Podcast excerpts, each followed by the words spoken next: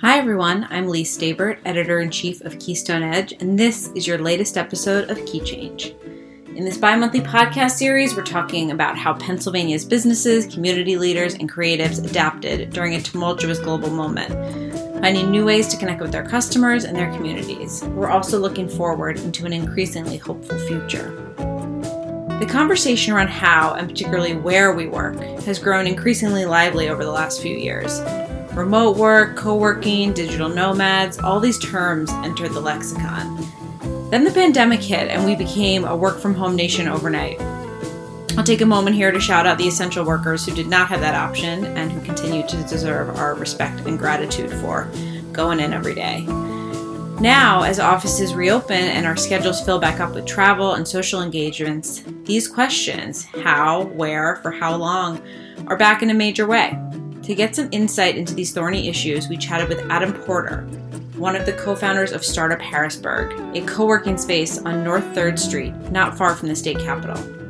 He opened up about the trials of 2020 and why he thinks his business is poised for a period of growth, as we hopefully leave the pandemic in our rearview mirrors.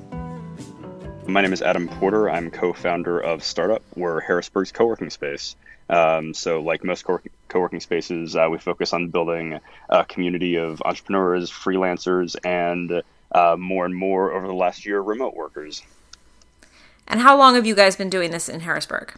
We started in early 2013, so 8 years and change at this point. Wow. And so back in 2013, what were you seeing that made you think this is what Harrisburg needs?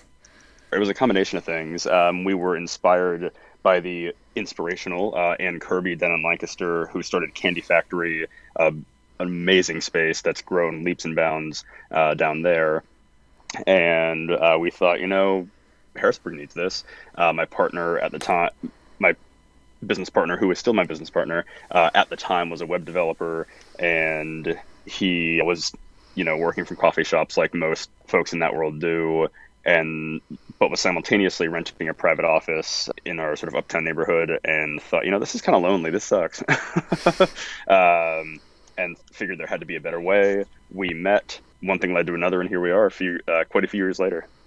So speaking of Candy Factory, we wrote about them last summer as they were trying to meet the new needs of their members through the pandemic. They had set up a little school pod. They were kind of trying to get creative with remote programming. Can you talk a little bit about how you guys managed, you can start with maybe the shutdown and then how you guys have worked through the last year in terms of making members feel safe, but also like they're getting value out of their membership?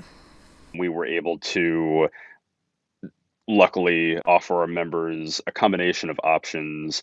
They were able to continue paying currently just to frankly help us out. In the meantime, in exchange for some credits down the road, some folks, of course, opted to or needed to pause their memberships at that time, and that worked fine for us as well. We were also lucky enough to be in a position to have a handful of members who were generous enough to sort of prepay their membership for, frankly, several months, again, in exchange for credit kind of down the road, and really kind of do that cash flow dance that every business was doing at the time. Then we're able to kind of stand up pretty quickly some sort of a virtual community. I would say we focused more on just giving people an opportunity to check in and still interact in a way that we didn't know when the next time we would be able to in person. So everything from, hey, take a lunch and join us on Zoom at the same time, check in with us for happy hour on Thursday, those sorts of things, coffee on a Monday morning or whatever, to give folks the opportunity to still interact. We also saw a much heavier adoption of our internal Slack channels. Can you talk a little bit about how Harrisburg generally felt during that moment? Because it's sort of a weird place being the capital of the state, where I'm sure you have, in usual times, you have lots of people who are coming in, going out. There's a lot of people who are there part-time for work and maybe going back to somewhere else.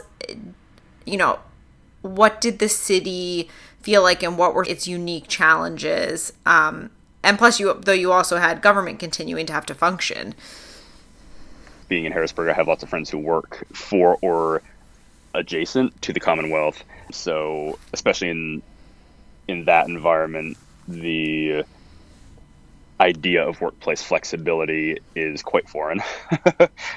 Generally speaking, a lot of them were actually, frankly, kind of excited to be able to work from home initially. But of course, then, depending on your circumstances and your profession, that either wears off or becomes a preference over time, just depending what you do and how you like to work. But in terms of just the sort of vibe around the city,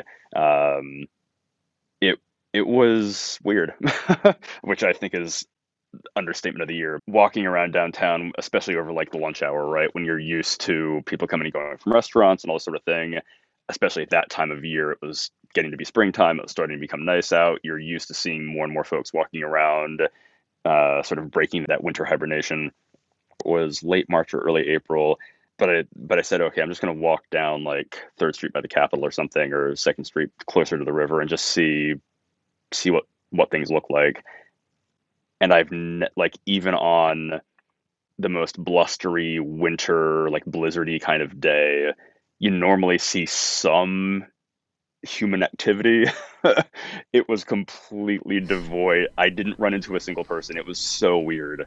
Now, maybe that was just a lark of that particular moment, but it was truly a bizarre experience to feel like you're walking through a ghost town. Not seeing a single soul was just so bizarre and gut-wrenching, actually. And I think then it really hit home to me, like, okay, this is real.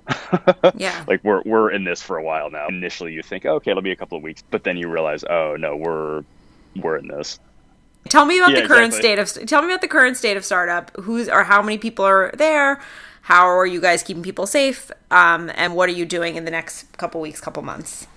We're not quite back in terms of membership to, I would say, February of 2020, which was actually by coincidence our best month ever. In the sort of 8 years we've been, almost a decade we've been doing this.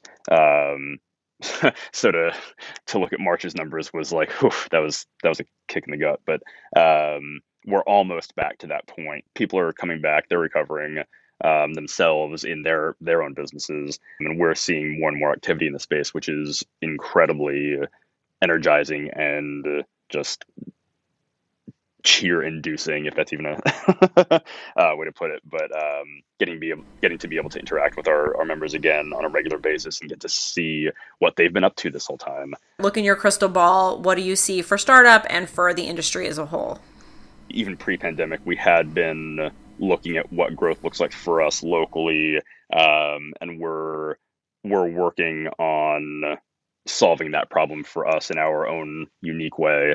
Of course, what an office physically looks like after all of this is still very much to be determined. We do definitely see the demand for co-working, even locally or hyper-locally, and are working toward meeting that need. And as I think alluded to before, we are seeing most of that growth from remote workers. Luckily, we have also had a handful of what I'll say, like sort of capital E entrepreneurs, folks really striking out on their own, doing their own thing, whether because of job loss or just, desire for a change sparked by a massive change in the world, whether they're answering a question they've been asking themselves over the last number of months, or trying to meet a need they've observed that they hadn't necessarily seen before. This whole experience for a lot of us has brought to light a lot of challenges that we either didn't know we had or maybe didn't want to face as directly. So we're seeing a few members start to dip their toe into that space. But really, the bulk of our growth is going to come from, a lot of large institutions, public or private, are deciding, hey, we don't need this giant office tower, or we only want to have our folks come in 2 or 3 days a week. And whether it's an A team, B team kind of situation like you see schools doing, or, probably more like subject matter related, finance comes in this day, marketing comes in this day, such that in total their real estate footprint can necessarily be smaller. Those employees, however, still are by and large looking for an option that's not the office, because of course their employer might not be providing that as much anymore, and that's not their home. As much as those sort of remote communication tools, I think, will stay relevant and in use. We're going to be bolstering, sort of remodeling, if you like, our meeting rooms as they exist to be able to accommodate that technology in a more streamlined way.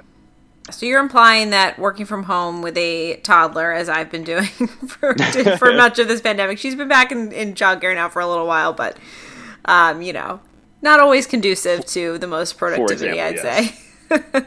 Certainly. I have gotten a lot of dishes and laundry done, but perhaps at the expense of other things I should have been doing. On a personal note, what are you looking forward to doing in Harrisburg this summer when you sort of think to this second, I'm not going to say post-pandemic summer, but this I don't even know what we call it, this gray area summer, this hot vac summer, this whatever summer, what's your day that makes you feel excited about what's to come? Having happy hour on a sidewalk in the sunshine, going to perhaps see some live music outdoors, I run a movie theater, seeing folks go back to the movies in person, inside. Sign me up for happy hour in the sunshine. That's it for our 7th installment of Key Change. If you know of or run a PE business or organization that should be featured in this podcast series, visit our website and tell us all about it. Until next time.